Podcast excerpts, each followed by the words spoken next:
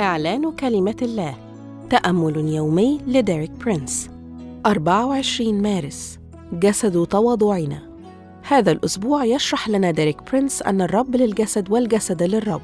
واليوم يوضح لنا أن بسبب الخطية فسدت الطبيعة البشرية بداخلنا.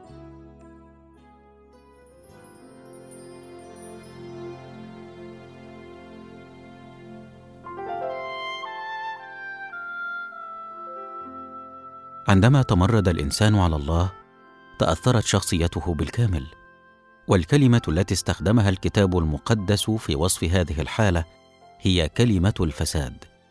لقد سرى الفساد في كل جوانب شخصيته روحيا واخلاقيا وجسديا. وكان الموت هو آخر مرحلة من الفساد الجسدي. يقول الرسول بولس في رسالة روميا الإصحاح الخامس العدد 12 من أجل ذلك كأنما بإنسان واحد دخلت الخطية إلى العالم وبالخطية الموت وهكذا اجتاز الموت إلى جميع الناس إذ أخطأ الجميع. فمن خلال الخطية دخل سم الفساد إلى حياتنا.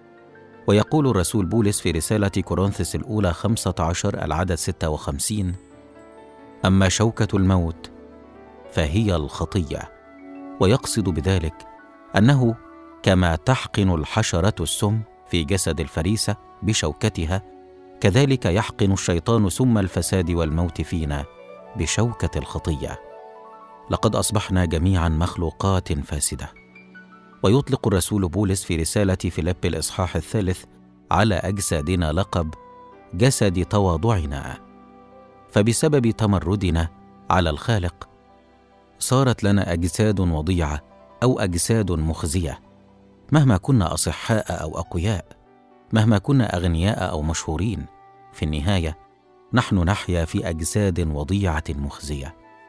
ربما نتناول أفضل الأطعمة وألذ المشروبات ولكن لازلنا جميعا أغنياء أو فقراء بحاجة إلى عملية الإخراج.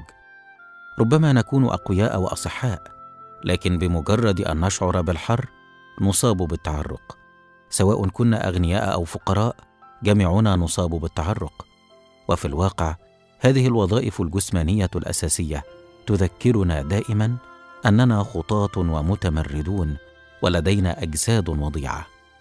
قضيت خمس سنوات في تدريب المدرسين الأفارقة وكنت مهتما بقدراتهم الرياضية وكنت أقول لهؤلاء الشباب القوي ضع في اعتبارك أنه ربما تقترب منك بعوضة الملاريا الصغيرة وتلدغك وسوف ترتجف وتعاني من حمى رهيبة.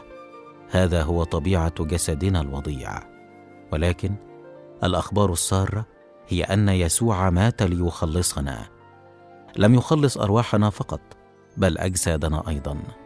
لقد افتدى الإنسان بالكامل الجسد والنفس والروح. أشكرك يا رب من أجل جسدي الذي أعطيتني. أعلن أن يسوع مات ليخلصني بالكامل، وأن جسدي للرب والرب لجسدي. آمين. للمزيد من الكتب والعظات لديريك برينس قم بزيارة موقعنا www.dpmarabic.com